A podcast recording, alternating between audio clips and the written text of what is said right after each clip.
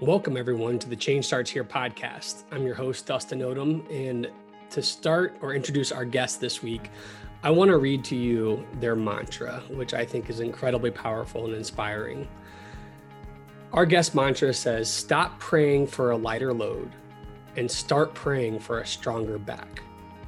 Now, our guest, Dr. Salome Thomas-EL., has been a teacher and a principal since 1987. He's written best selling books. Uh, he's been a contributor on the Dr. Oz show. Uh, he's he's someone who continually inspires people with his presence each and every day. But out of all the things that he's done, I really believe that mantra is something that all of us could lean into. Stop praying for a lighter load and start praying for a stronger back. In our conversation today, we dive into the key to feeling successful every day, um, what he calls the four C's to school success, and then strategies to fight teacher burnout and turnover, which is a real problem coming off the pandemic. So um, I just want everyone to buckle up. Dr. EL is uh, incredibly inspiring and passionate. Um, and he shares his heart, he shares his failures, he shares his vision for the future. And it was a really, really awesome conversation. So I hope you'll stay tuned first off, thank you so much for being here. I'm really excited to talk to you. I wish we could make this whole podcast talking about your fascination with NBA basketball and the Sixers, but that may be a, a later day. So mm-hmm. before uh, we get started, we, we, we, we want to start with the same question we start with everybody is who are you and why do you love what you do? Who am I? Um, I'm Salome Thomas-EL, you know, um, otherwise known as Principal EL. Um, I've been a teacher and principal for 34 years. Um, much of my time has been spent in the Philadelphia School District, and now I've been a principal in Wilmington, Delaware, for over 10 years. And um, I just love what I do because I, I, love making an impact on the lives of young people and adults. As, as a kid myself, I was supported by uh, teachers, many of them who did not look like me, but who were there every day saving Private Ryan helping young kids in urban cities, you know, tough communities, and, and, and helping us achieve our dreams. And, I, and they impacted my life such a tremendous way that I decided that I wanted to use my life to maybe do the same thing, you know, for another young person and just say to them, you can be me because I was once you. So I became a teacher and said, my goal is to help kids get into Penn State and not the state pen. That became mm. my goal. That's awesome. Uh, you, you talked a little bit about childhood. What what what was your childhood like? Can you can you describe what your upbringing was like and how that shaped you today? Yeah, um, and that that question probably is very powerful right now because I, I, just lost my oldest brother yesterday. I was, you know, born and raised in the inner city of Philadelphia. My mother raised six boys as a single mom, mm. and um, and I was the next to the youngest child, and I grew up in a you know a public housing project, public housing community, um, but a, a, great community. My mother uh, was was was very focused on making sure that you know we understood that education was important. And uh, my older brothers were um, didn't graduate from college, but they were attending school. And my mother said, one of my children must graduate from college and walked into my third grade class. My third grade teacher was a young white female, not from our community. Um, had every reason to say, I can't focus on your child. I have 20, 25 other students are help. That's not what good teachers do, Dusty. That excellent teachers move ordinary children to do extraordinary things. She worked with my fourth grade teacher, was an older African American female who had been in our school about 30 or 40 years. We thought she came with our building. She had about 10 after school programs, and not one had a title. They were all called Get In Here, right? That was the name of the program. because she knew to keep us safe, she had to keep us in her presence those two ladies helped me to get into a middle magnet school for gifted kids and knew I would struggle, supported me. I went on to high school, became a high school basketball player, thought I could skip college and go right to the NBA. My high school teacher said, son, you can't jump over a credit card. So you are not going to the NBA, but you're smart enough to get an MBA. Why don't you go away to college and help support the community? I came back and became a teacher and principal in the same community where I grew up, sir. And that's been a true blessing in itself. So, you know, you put a nice bow on it saying, you know, I came back to be a teacher. That's not an easy decision. I, I taught uh, in inner city St. Louis, and my wife and I spent most of our career working with uh, inner city schools here in St. Louis. And so, so many families that I worked with and spoke to, their their goal is to uh, raise their kids in a way, and a lot, a lot of them will say it just like this: to get out, right? Yeah. Uh, so you work towards, you know, uh, your college degree, which is a big deal in your family and your community, and you chose to stay, which is ironically uh, the name of a book that you wrote. So, why did you choose to stay? I, I, chose to stay because others made the same decision for me. I didn't realize it then, sir. But um, when I became a teacher, I really, and as you say, the goal was just to get out, to get out alive. I, um, you know, just to get out and get a job, you know, start a family. But I knew that if I was going to impact my community, that I had to go out and get an education um, and, and, and, experience the diversity of the world. And that's what my teachers really pushed me to do. Go out and learn and come back and, and, and help help your community. You can't improve your community if you don't improve yourself. And um, and I realized my mother never owned a car, never had a driver's license. So the first day she ever set foot on the campus of East Stroudsburg University, where I received my bachelor's degree, was the day I graduated. She had never, she trusted those teachers, mentors who had taken me to school, picked me up, you know, every year. Um, and and and that that that really meant a lot to me. And I I started working in television when I graduated in sports TV when I graduated from college. I was working for sports cable channel and we were covering the 76ers. I was a huge 76ers fan. Um, and um, and I went in to talk to some kids in a high school about my job and started talking about how these teachers had impacted my life. And the, you know, the student said, "Well, if these teachers impacted you like that, how come you aren't a teacher?" and I'd never thought about that. I was like, "Wow." You know, that they spoke to me from the mouths of babes. And I said, you know what? I, I need to follow. I, I need to make a difference, you know, because these children, I, I could just, I found my calling, you know, that day with those young people. And I, I quit my job, got a master's degree, and and um, started teaching and, and, and never looked back. And and um, and there have been some tough days because this work is a ministry. These children will keep you on your toes and on your knees every day. But um, but it, it is truly a blessing to be able to bless others. And I think that's what my goal has been my my entire life is I want to be a blesser and not a stressor for young people. So I so my goal is to wake up every morning with determination and go to bed each night with satisfaction. And that's knowing that there we there will be tough days, but it's good work, it's God's work. So I'm proud of. I wear it as a badge uh, when I make it through those tough days because I know that um, I'm making a difference in, in my community and also taking that message around the world and spreading the message, the gospel about the power of educators, the power of, of mentors, of coaches, of adults who are making a difference in the lives of our young people. Well, let's let's stay on the the early side. So one, I, I do appreciate two things I just took away from that. One, it's incredibly important to to consistently have a humble heart so that you can listen uh, especially to kids, right? Out of the mouths of babes. Like there's there's so much to be learned just by listening to kids, right? And yes, sir. And then waking up with determination, going to bed with satisfaction. I think that's great. I think going back, you know, uh, in our pre-call, just talking through sports with you right before we got here, it is clear that is a passion for you and it is for me as well which we, again i think we need to have that podcast at some point. Um, so you you go down this path. I'm sure as you get the job with the Sixers you're like bragging to your boys being like this is amazing. I'm gonna do this. We're gonna hook you up. Everybody like you're the guy and then you're like and then you all of a sudden you say i'm i'm going to teach right so i can't imagine that decision was as easy as we just just sound but the, the real thing i want to know about is what was the first year or two like teaching for you? Because there had to be moments where you're thinking, why did I do this? Uh, or maybe there wasn't, right? Or this is so hard, I don't have it. Tell me a little bit about what that experience was like for you and how you continue to thrive. That first year as a teacher was a rough one because I remember calling my mother. My mother passed away in 2002. She was my life coach. My she was my everything. I remember mm calling my mom and saying, Mom, I want to be a teacher. My mother was a paraprofessional in our school district. And um, and she said, um, just remember, she the best move you could ever make. She just remember that every teacher is not a parent, but every parent is a teacher. She said, you will have to drive that message home every day and support those parents.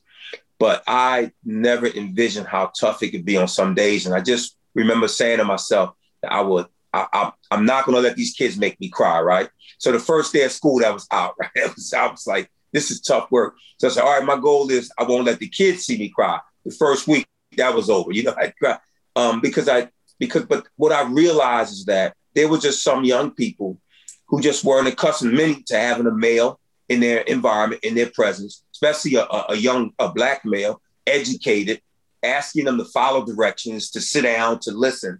They didn't know how to respond to that.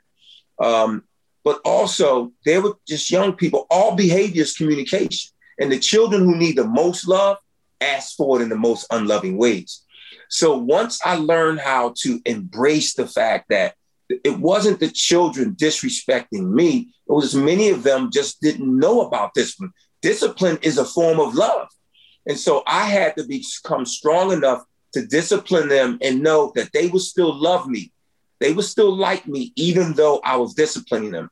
And once I realized that, it, it became, it, it didn't get easier. I just became better at it. So it became my passion. So the teaching was my job. My passion was to get better at it. So those first couple years were all about me making connections because I lived in the same community. I was from, so most of those children, I knew their family members. So they were impressed that someone from the community was working in the school, but they also sometimes saw me as more of a brother and not a father figure. So that that helped, but sometimes that would hurt. But once I developed those connections, established those relationships, and then realized, as you pointed out, parents don't keep their good kids home, right?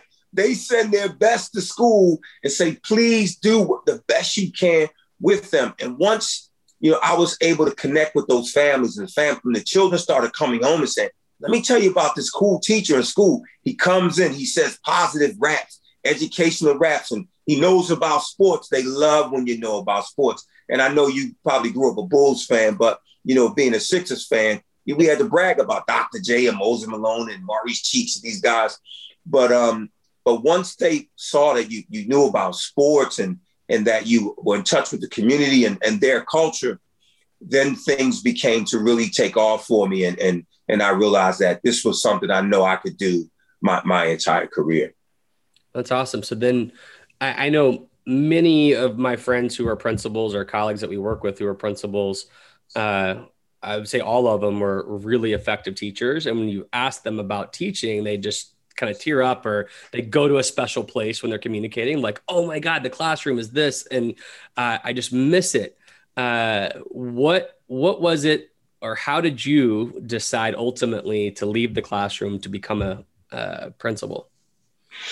It was a tough decision because I was um I was a math teacher and I and I and I, I love teaching high level mathematics to students who struggle, especially special education students, because I always believed that that these were students who struggled, but if we raised the bar for them, that they could become better, you know, better students. And um, I started teaching special education students chess. That's how I started my chess program. And uh, I was teaching them mathematics and started using chess to teach them mathematics. And um, I was teaching in an alternative learning program, teaching elementary and middle school students who were frequently suspended, teaching them algebra in the early grades. Some of them, some of those kids from that alternative program have master's degrees, some are teaching. Um, it's amazing because I knew that if I challenged them, if we challenged them, that they would rise to the level of our expectation. And if you don't challenge kids, you can't change their behavior. We had to challenge them. Um, and then once my chess program became successful, I knew it was something I wanted an entire my entire school to do. I wanted everybody learning to play chess, and that's when I decided that I wanted to become you know a principal. So I wanted to become an assistant principal first, and that's how the whole I choose the story is how the book was developed. I choose to stay because I started um, um, you know just talking about I, I received a you know I got my uh, another master's and I studied um, I actually studied a little bit in in, in London and Cambridge for my you know supervisor and principal certification. Came back uh, from a, a, summer, you know, in Europe and and um, became a certified administrator. And uh, my principal had gotten a call about me coming an assistant principal at another school. And he said, Oh, I'm very disappointed that you would try to apply to another school. And I said, I didn't apply to another school. And he said, Well, the superintendent's office called and they want you to take another job on Monday. It was a Friday. And um, he gave me the phone number and I called the superintendent's chief of staff and I said, I'm turning the job down. I can't leave these kids. I never told them that I was leaving. I appreciate the job offer. I would love to be an administrator, but for many of these young people, I, I may be the only male teacher or administrator that they that they know, a male role model. I have to teach them that you don't leave for money. Um, and they said, well, it is a big raise. And I, I said, how much? They said 20,000. I said, wow, 20,000. Absolutely. But um, I just said, I, I, just couldn't do it. And, and once the kids and the teachers found out, you know, it, it turned into a $40,000 raise. I turned down a new car. And they and then the kids said, you know, we're thank you know, we appreciate you choosing to stay here with us. We choose to stay here. We many of us could go to other schools, but we choose to stay here because of adults like you and the other adults. And it's when I realized that, you know, these children and families, they do have options. They do have choices. They make that choice to allow us to be, you know, a part of their lives. But, you know, a couple years later, um, we had won a national chess championship. Arnold Schwarzenegger came to visit our school, challenged one of my girls in chess. She beat Arnold in chess.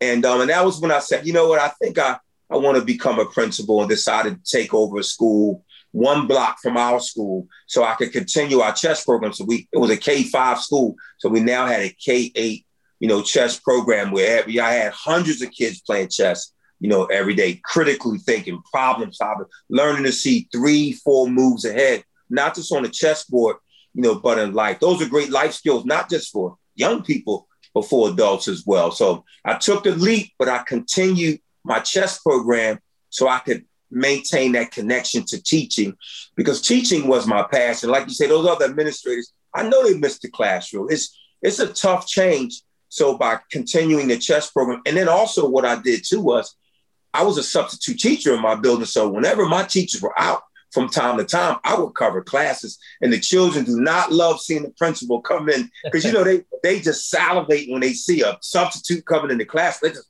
who's the sub? Who's the sub? Oh, it's Principal EL you know, but it was a way for me to maintain that connection, which was really important.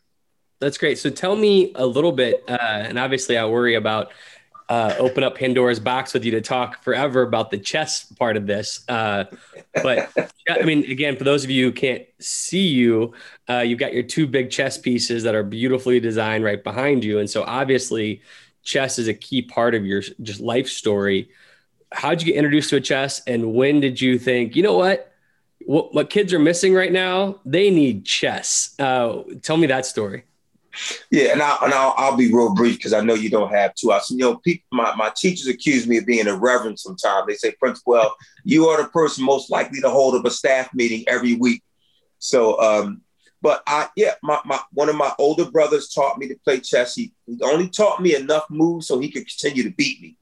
so I had to really learn on my own. And I was in college, and when I graduated college, realized the school that I was working in, the inner city Philadelphia years ago, I had a uh, had a world renowned chess program, and I wanted to rebuild the chess program. Started teaching those special education students chess, and they were walking around the school carrying chess boards. And, and if you don't think, if you don't believe anything else about a kid who plays chess, you assume that they are intelligent. So I learned early on as a teacher that smart is not something you are; it is something that you can become. And these students started playing chess, started beating other schools, uh, going to tournaments and winning, and and um, and then they won a national title. And I was like, wow, these children, if we work with them, if we teach them that success only comes before work in the dictionary, that these young people will, they will, they're resilient. Uh, uh and, and that's the key. When we're teaching resilience, when we're teaching children to become resilient, it's not about teaching them how to be successful. It's about teaching them how to respond when they're not successful. And that applies for adults. I see many professional athletes who just, when they don't win, they don't know how to react. And that's why we see those negative responses because as a young person, they didn't learn to fail. They didn't learn that productive struggle. And that's what chess was able to teach these students. And at my school, Vaux Middle School in Philadelphia, these students are eight time national chess champions, eight national champion chess trophies in that school, in an inner city school, beating suburban schools, private schools. And these children travel all over the country Seattle, Portland, Arizona, Florida. Students from our school even traveled to Yugoslavia to play against you know, a team there. So there's a large uh, achievement gap, but there's also a major exposure gap. And that's that travel allowed us to, to give those students that exposure and it really impacted their lives tremendously. And that to this day, even my elementary school, I'm a K-8 principal in Wilmington, Delaware, and my students won two two champion national championships in, in three years. So I truly believe it doesn't matter who you are. Intelligence crosses all racial lines, all religion, economics. It doesn't matter. Gender. You know, most of my great players now, they're female. We were talking about this earlier. You let some young ladies, you let some women involved get involved in the program, they'll take it over. They'll yeah. start winning. You know, there was, there was, a girl who beat Arnold Schwarzenegger, and our state chess champion in Delaware was was a young lady. Uh, it, it's just amazing the power. So I'm, I'm going to give women. I'm going to give them some props right now. The oh, I, women are they, they're powerful. They I, really I, are, and I, it, it humbles me because you know we grow up in this world. We think you know men are everything, but I'm telling you, you give women an opportunity, and they'll show you. You know, I don't know if you in your life have ever been involved in any sports activity with a woman and she just spanked everybody, but they will do it. That's actually my life. My wife is a former college softball player, um, and wow. she we played on the softball team when we were dating, and she definitely embarrassed me on a, a weekly basis. But the funny story recently is my kids uh, were watching. They love baseball, and they were wa- we live in St. Louis, so baseball's big here. they were watching that movie, The Sandlot, and there's like yeah. this scene where the kids are going back and forth, and one kid sees another, and a kid goes, "You hit like a girl. You play baseball like a girl." And my middle son Noah looks at my wife and I, uh, and he goes, I'll never do that. And my wife looks at him, that's right, Noah, we taught you the right way. He goes, no, I'll never hit like a girl. And like that started everything. And I'm like, by the way, in this household, uh, the woman is the most talented person we know. And so you want to hit like a girl here. So I, I agree with you. Um, and, and Dusty, and you know what? The most powerful piece on the chessboard is the queen. Queen. so so these young men, but they better get what they better wise up. The queen. That's awesome. The queen is is powerful. Yeah, I think you know as you talk about chess, it's powerful to think through you know how it helps kids uh, plan several moves ahead and get into strategy of life, but also to your point, that exposure uh, of getting to see the world and be exposed to all different opportunities is is game changing for so many people. Yes. Um, so you know you you do a lot of and we're going to dive into some of the advice you have for people that uh, are leading schools um, in terms of how do you build the right culture? How do you how do you go after success in your school? When you came in uh, when you when you were early on and being a principal were there any mistakes you made uh, coming in like being super passionate or was it pretty seamless? No I, I, I probably made mistakes every day. Uh, uh, at, one point in my life as a principal, I felt like I couldn't be right if you erased my left side, right? It's like I just can't, I can't get this thing right. But um, the best thing for me was having teachers who were patient. I was a young principal. I became a principal in, in my mid, mid, you know, mid to late 30s. And and um, I had so many. my mother told me, when you become a principal, she said, because when I wanted to become a principal, I called my mother again. And I said, Mom, I want to be a principal. And she said, You've lost your mind. I said, Why would you say that? She said, Who in the world wants to supervise adults? Who wants to supervise grown people? I said, Mom, I'm tired of breaking up fights in the cafeteria in my classroom. She said, Don't you know, as a principal, you will break up more fights between your teachers than you ever have in the classroom. She said, But remember, as if you're going to be a good principal, don't be arrogant. She said, Arrogance is the Achilles heel of the school leader. And remember, my mother, you know, worked in our school, and she said, You will go into your first school there will be teachers who are teaching the children of the children they taught. They've been there for principal after principal after principal. She said, bow down to those old ladies and learn from them. Don't be arrogant. My first faculty meeting, I just used my conversation with my mom for my first meeting. I forgot to edit out the part about the old lady. So I was in a little trouble my first year, but it was such great advice, wise, sage. Uh, you know, my mother taught me leadership is about service. If you don't serve, you can't leave. So I went into that job knowing that it's my job to make sure that they have whatever they need. But there have been certain instances where I didn't always consult my teachers. I wanted to convert my K, my my my elementary students when they went on to middle school. Some of them were struggling. They were honor roll students in elementary school, but not doing well in middle school. Yep. And I knew part of it was the connections in elementary school. Those students really needed to maintain those connections. So I did some research and saw students in K 8 buildings were much more successful in, in, in middle school than they were when they left to go to a middle school. Um, and so I decided I wanted to convert our, our elementary to a K 8 and didn't consult the teachers first. And um, so I didn't have that buy in.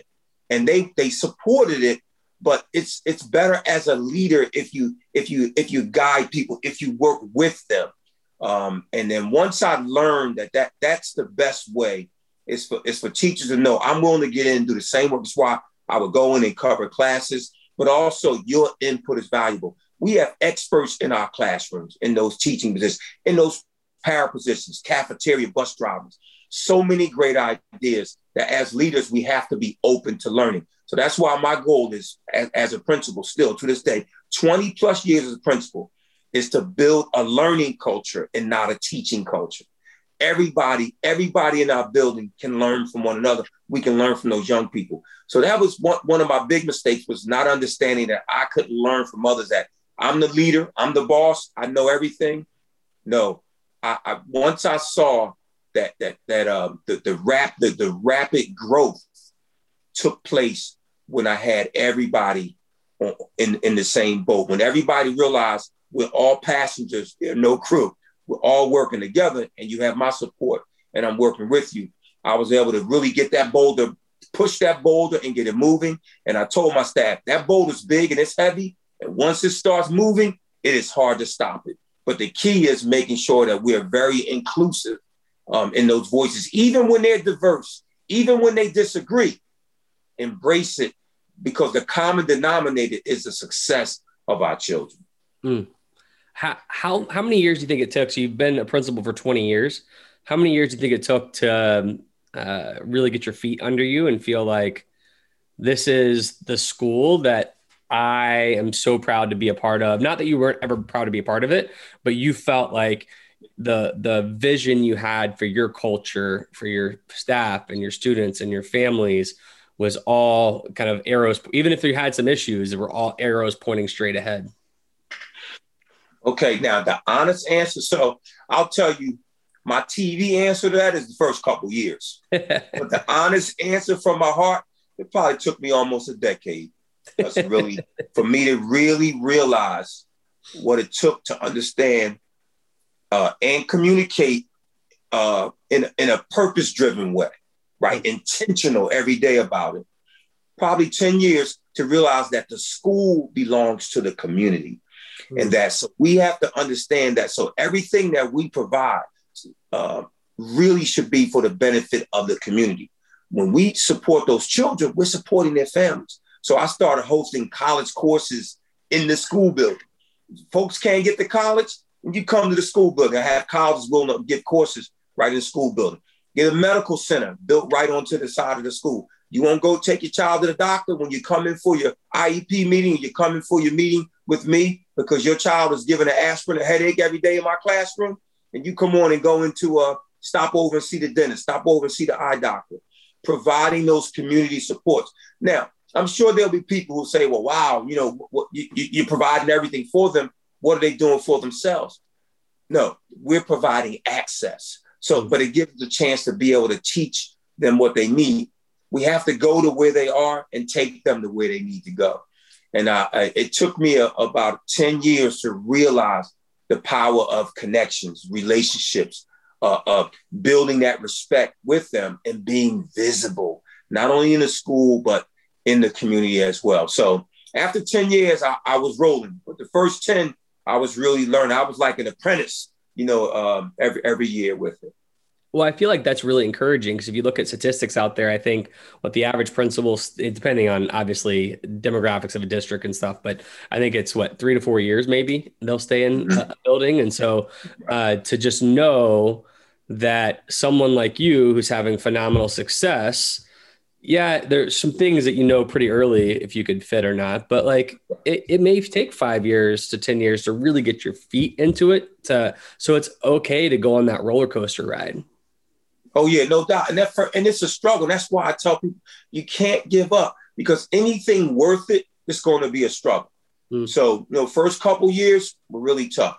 Once you get into that five year window, you know, you know what? Yeah, I don't have to eat a whole pot to know it tastes good, right? I think I can I can do this long term.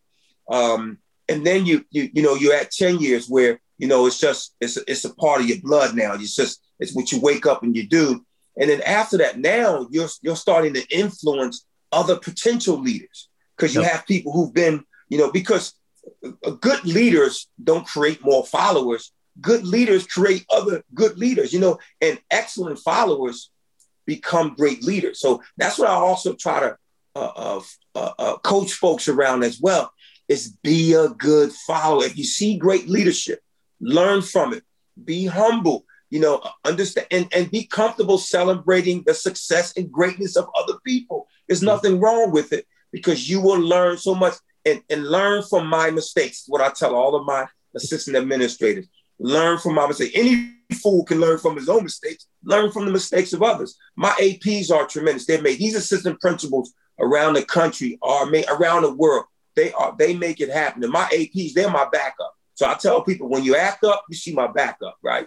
So, you know, APs, ha, you know, ha, tip, tip my hat to them because they don't always get the credit, yep. but they do a lot of the grunt work. And that's assistant in any role, whether you be at the superintendent level, um, at the building level, wherever you are. Most times, the assistant, even those people who assist us in the work we do, right? If you have an assistant somewhere, they they make it happen every day to keep keep you from double booking events and, and programs and they make it happen. So that's the service, right? Those who serve others are truly making a difference out there. That's great. I uh, said something about success, so I think about uh, a conversation we had recently about you know the four C's to school success uh, that mm-hmm. you've you've got. Can you? I, I'm fascinated by them, and I think they they really hit both my heart and my head as I think about being back in my schools. Can you share what those four C's are? So the four C's, my four C's of school. When I took over, my first school was turnaround school. And when I when I decided I wanted to become a principal, I knew I wanted to be focused. So I couldn't I couldn't be all over the place, right? I had to find some specific areas I was going to focus on. So I knew that I had to create an environment where every child knew that they had a champion. Uh, Rita Pierson talked about that often. You know, every child needs that advocate, that champion. So my first seat is that every child deserves someone crazy about them. We have to be crazy about our kids. Those kids have got to know we're willing to do anything we can to help them become successful, to help them get the support that they need. That's the equity that we desire so much in education and in the world. Is is doing everything we can, giving kids everything they need so that they can find that success at some point in life. So being crazy about kids. The second one, the second one is being curious about the lives of children outside of school.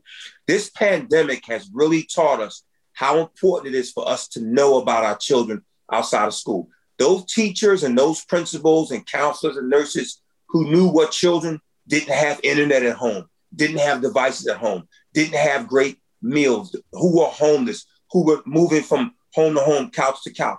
They were able to shift right away and provide needed services and support to those families. So being curious, Albert Einstein often talked about curiosity. We need to be building curious schools where children can develop their own curiosity, but our teachers and adults can be curious about the children, the work that they're doing, and about their lives outside of school.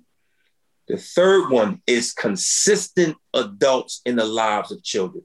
These children don't need to come in schools and see a new teacher every year. You know, we had a school here in Philadelphia one year, 52 teacher vacancies in one building, a large middle school.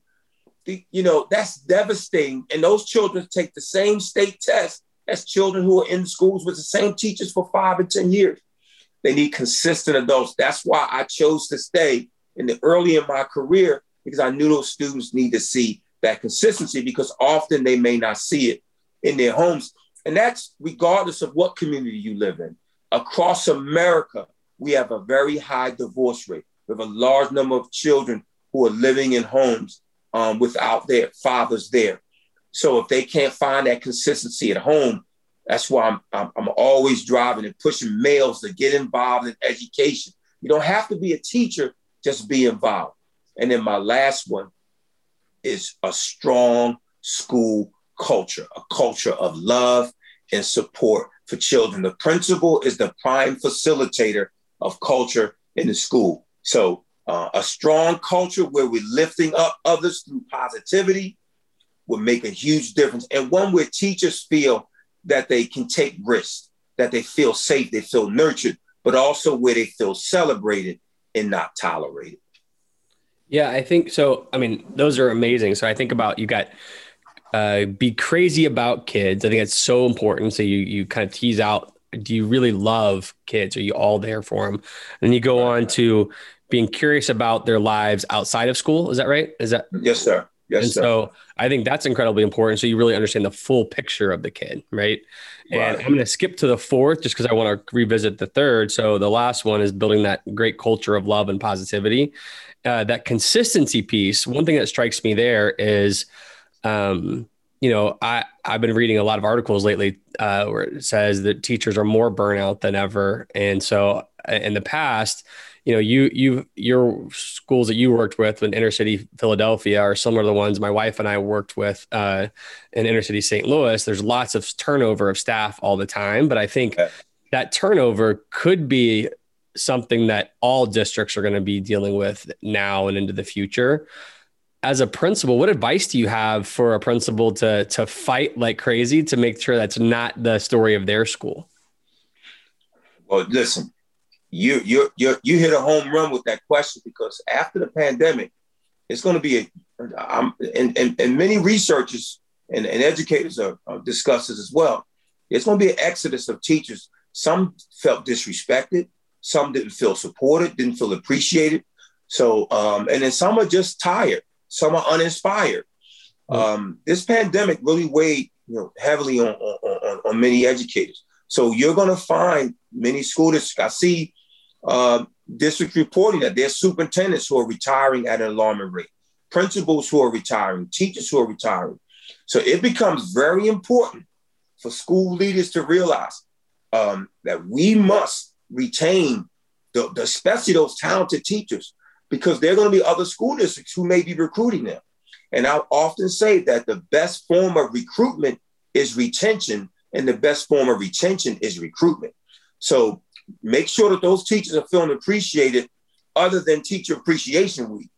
Make sure that when, you know, do whatever we can to provide uh, uh, um, the professional and personal development uh, for those for those teachers, helping to deal with um, remote learning, the pandemic.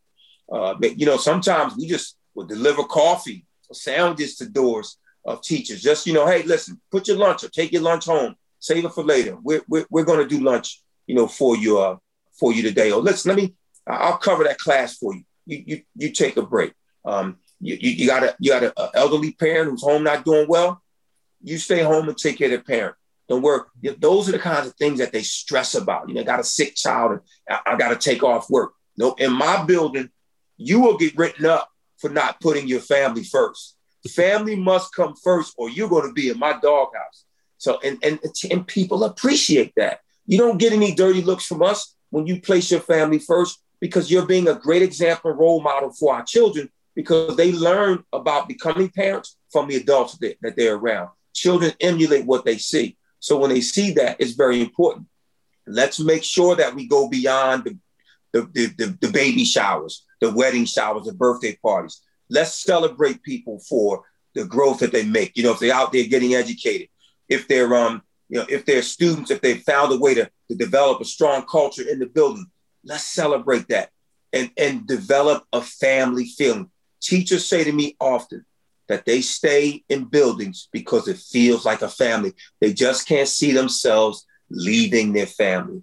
And so that's always been my goal. And, I, and I, I'm very proud when I hear teachers say, we are family. We have shirts in our school that says, we are family on the back because we are. We all support each other. We look out for one another. And, and it's going to be a tough time in the next year or two. And that's why, you know, I just co-authored this book, Retention for Change, because we've got to change our practices in school, the way we develop school cultures, if we're going to prioritize teacher retention and principal retention. We've yep. got to build those cultures, build schools where parents are knocking the door down to get in and not knocking the door down to get out. That's so true. Uh, one one quote, and I know we're really stretched for time right now, so got two questions left for you. I, told um, you I was a reverend. I love it. I, am I'm, I'm in. I, I love it. So, uh, you know, one I really need to ask because I just sent a quote that you shared with me and that you obviously have on your website, so anybody could find it. That is perfect for me. I think every day and anybody every day. But I have a close friend who's going through a real tough time right now, and so it was something that hit hit us at the right time. You know, your quote is stop praying for a lighter, lighter load and start praying for a stronger back. Where did you get that, and why is that? Uh, seems to be kind of a the mission statement of your life almost, or just a, a common bit of advice that you give to folks. Yeah, it is a mission statement. It's something I share with every audience um, where I speak. I'm, I'm, actually going to be speaking in, in, in, in Jordan in Utah this summer. Looking forward to it.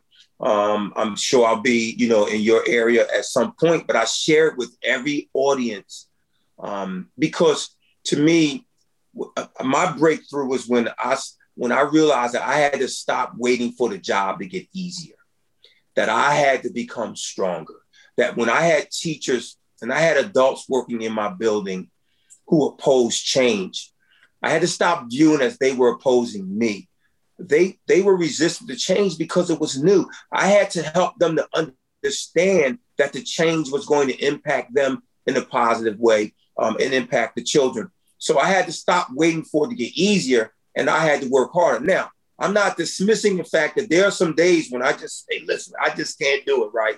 I'm just, I'm not there. I'm not, I'm not, not the 100% I need to be. So some days I don't have that strong back. Yep. But I also knew that I had to begin to work on my own mental and physical health. So I'm making sure I'm exercising and eating right so I can be strong, you know, for those battles. But I think when we when we begin to when we begin to look at the work, the hustle, the grind, when we look at it as it's not going to get easy or easier. It's just I'm going to get stronger. I'm going to get better at dealing with it. Um, I think it kind of helps to ease some of the stress of knowing that I'm, I'm not going through anything. I'm not going to do anything that the principal in California, in Florida, in New York, in Massachusetts, and Texas, I'm not going to anything different than what they're dealing with. Um, we all we all are in the foxhole, the trenches, together. It's just that I've got to make sure that I, I build the strength, I build that stronger back to be able to, to make it through. Because if I do, I know that on the other side, there's a blessing waiting. You know, on, on uh, there, there's there are opportunities for growth and for and for children to see that they can become successful because I believed in them until they believed in themselves. And that's my, you know, that's really my mission every year when the school year starts. You know, I tell children, I loved you before I ever met you. So there's nothing you can do. You can call me any name you want, right? It's not going to change how I feel about you because I loved you before you even walked in the school building. And then it lets them know, wow, you love me without exception. You know, you you you you you love me without expectation. And that's when they begin because some they're not taught to love some of them. Some of them won't even let you look them in the eyes because the eyes are the window to the soul. So uh, we have to teach them how to love, and when they do, they love us back, and then they love one another, you know, much more. That's great. I, I think uh, when I was going through some really tough years a few years ago, uh, there's circling back to basketball. So uh, I loved watching Duke basketball growing up, and Jason Williams, now Jay Williams on TV, was just one of the best players I'd seen in a long time. And he was not, I mean, he played high school ball not too far from me, I think maybe. Mm-hmm. Um, he, uh, you know, after his motorcycle accident where he basically lost his career after winning Rookie of the Year, he said he spent years asking God, why me? Why me? And it wasn't until he flipped that paradigm and said, why not me? I've got right. all this talent, I've got all this determination and grit.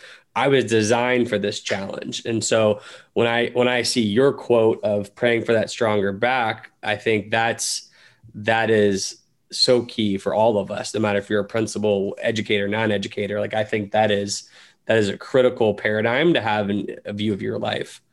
Um, so even as parents, I mean, we're both fathers, we're parents, right? You know, we're husbands.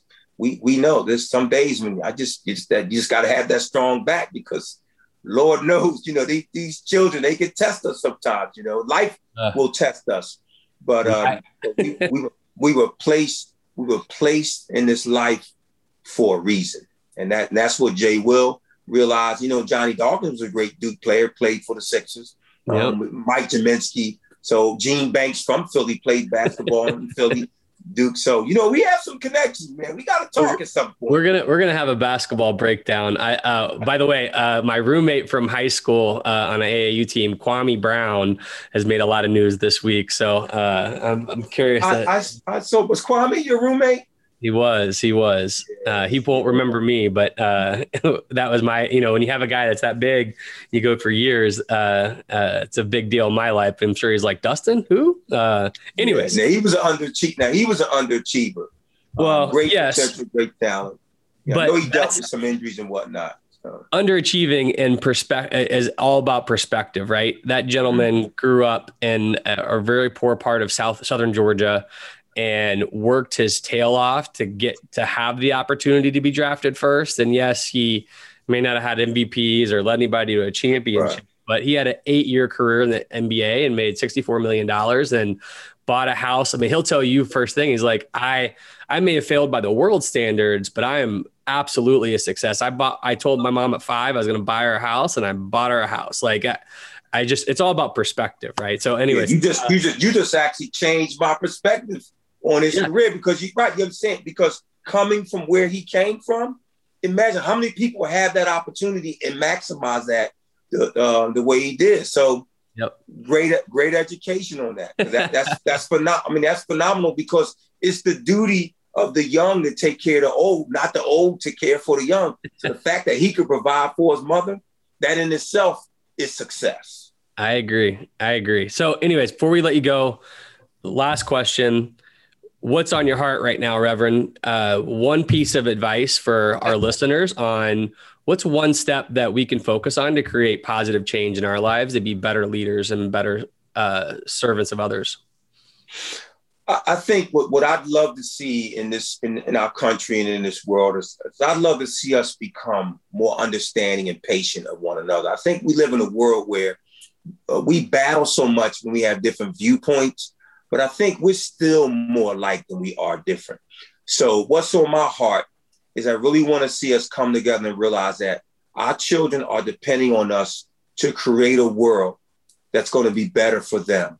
That can't happen if we don't create school systems that challenge our students but support them. If we don't create school systems that are able to retain these talented teachers that we have, um, we've got to make sure that that there's so much more love and grace and mercy, understanding, you know, in this world. And this pandemic has taught me about the resilience of teachers and young people. People are talking about this learning loss, but what I'm learning about is that they, they're so strong that no one, a year ago in March, teachers were asked to go home and start teaching. They weren't given a stimulus check or anything.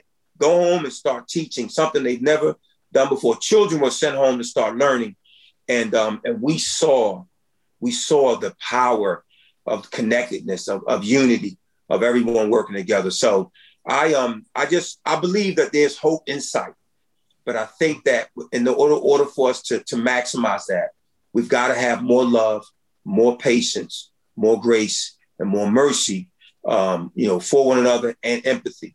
We're all going like i said i'm going through with the principal in texas california minnesota florida doesn't matter where they are. They all want their students to become successful. They want their students to, to, to realize their dreams. So um, I'm just saying to your audience out there, let's keep fighting for one another. Let's keep working together. And, um, and, and let's realize that, that this world can be a better place if we become united, not untied. The same words, same letters, just spelled differently. You, more united and less untied but together we can make a difference. Well, Principal EL, uh, I, I'm okay with the the reverend tendencies you have. It's an incredible blessing to just be in this room with you uh, and uh, for everybody to be listening. You have three books that you've co-authored recently, right? Uh, one is called Passionate Leadership. Am I right? Second yes, is sir. Building a Winning Team, and the third is a Retention for a Change. And so, just real quickly, uh, retention for a change, you hit on a little bit. What is that about? So, uh, listeners that are looking for a book to help them right now. So, retention for a change is really about those strategies uh, for school leaders um, and any administrators, really to motivate, energize, and inspire our school cultures so that we can retain our most talented teachers, you know, and administrators. Um, what, what are those things that we can do right in our buildings right now to develop these cultures where people want to be there? When folks leave schools, most time they leave because of the culture or the leadership. So we've got to make sure that we're creating these these school buildings um, and, and, also making sure that we we control the narrative about our schools. Don't let everyone else tell the story. The view of a school from the outside looking in is much different from the inside looking out. Let's tell those positive stories on social media, which is huge, which is powerful. Tell the stories of those wonderful children and adults who are in our buildings every day. That's great. Well, uh, thank you for being you. Thank you for coming here, but also thank you for continuing to push forward and uh, share what's on your heart and your mind with so many folks to help us get better as educators. We really appreciate your presence, and I look forward to talking to you again very soon. Yes, sir. Thank, thanks for having me. I'm, I'm blessed to know you and, and just looking forward to growing this world with you and your entire team. I appreciate you. All right. Have a good day. You too. Please support us by subscribing to our YouTube channel, uh, podcast on Apple or Spotify, and help us celebrate the beautiful, messy work of shaping human potential.